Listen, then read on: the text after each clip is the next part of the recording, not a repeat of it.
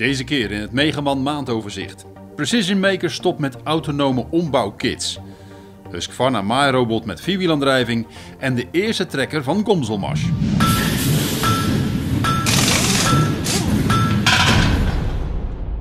Het Nederlandse Precision Maker stopt met de verkoop van de expert pakketten, waarmee het een trekker of een zelfrijdende maaier autonoom maakt.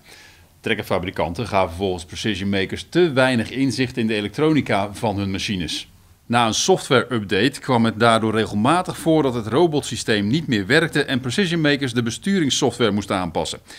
Een tijdrovende en kostbare klus. Precision Makers blijft de komende jaren nog wel service verlenen aan de bestaande klanten.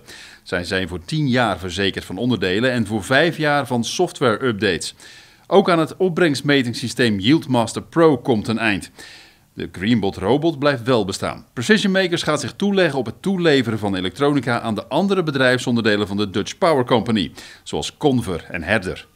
Machinefabrikant Husqvarna introduceert een nieuwe maairobot met vierwielaandrijving. Hierdoor kan de Automower 535 AWD hellingen tot 70% nemen. Dat is 25% steiler dan bij de eerdere automowers. De Automower 535 AWD stuurt op een bijzondere manier. De achteras kan namelijk 180 graden draaien, waardoor hij kort stuurt. De machine is geschikt voor gazons tot 3500 vierkante meter. Via Fleet Services is onder meer de maaihoogte op afstand te wijzigen. Vanaf het voorjaar van 2019 zijn de nieuwe maaiers beschikbaar. De 535 AWD kost ongeveer 4300 euro. De Italiaanse Klaas-dealer Agri-Noord heeft een oplossing bedacht om de achteras van een trekker te heffen. Zo kun je bijvoorbeeld snel wielen wisselen. Je monteert allereerst een adapterplaat aan de slee van de trekhaak. Daaraan koppel je een hydraulisch bediend wielstel.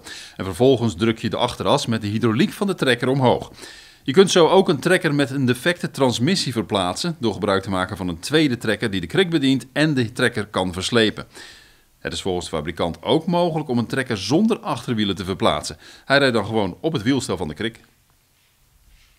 Zometeen beelden van de eerste trekker van het Russische Gomzelmars. Hij heeft een draaibare cabine.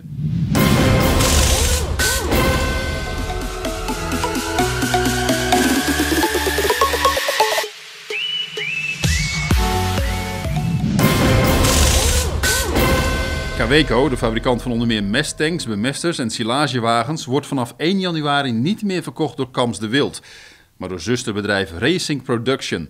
Zo hoopt moederbedrijf Royal Racing het merk Kaweco nationaal, maar vooral internationaal verder te kunnen ontwikkelen. Nog meer nieuws van Royal Racing. Het bedrijf heeft de Canadese Klaas-dealer Tingley's Harvest Center overgenomen. Tingley's heeft vestigingen in de provincies Alberta en Saskatchewan en verkoopt onder meer merken als JCB, Horsch, Elmers, Penta en McDon.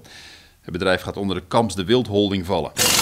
Handelsonderneming B. Mols uit het Limburgse Buchten is de eerste regiodealer van het Italiaanse Arbos in Nederland en België. Het bedrijf zal alle trekkers en machines van het merk verkopen. Mols is regiodealer voor Limburg, Noord-Brabant, Zeeland, een deel van Gelderland en heel Vlaanderen. En dan nog dit. De Russische fabrikant Gomzelmash introduceerde tijdens de Agrosalon in Moskou een trekker waarvan de cabine kan draaien.